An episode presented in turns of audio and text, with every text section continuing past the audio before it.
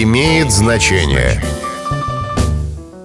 Здравствуйте, с вами Михаил Кожухов. Помните ли, откуда пошло выражение «на ходу подметки режет»? Это выражение возникло из русской народной сказки о ворах. Старый вор однажды согласился взять в товарищи себе молодого парня, но с уговором. «Возьму, если украдешь из-под дикой утки яйца, да так, что она и не услышит, из гнезда не слетит». «Эко диковина», — ответил парень. Вот отправились они вместе, нашли утиное гнездо и поползли к нему на брюхе. Пока дядя, вор, подкрадывался, парень уж все яйца из гнезда повыбрал. Да так хитро, что птица и пером не шевельнула.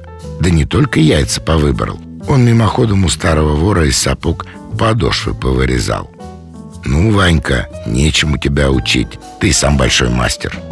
Так шутливо сегодня говорят о человеке ловком, плутоватом, способном на мошеннические проделки.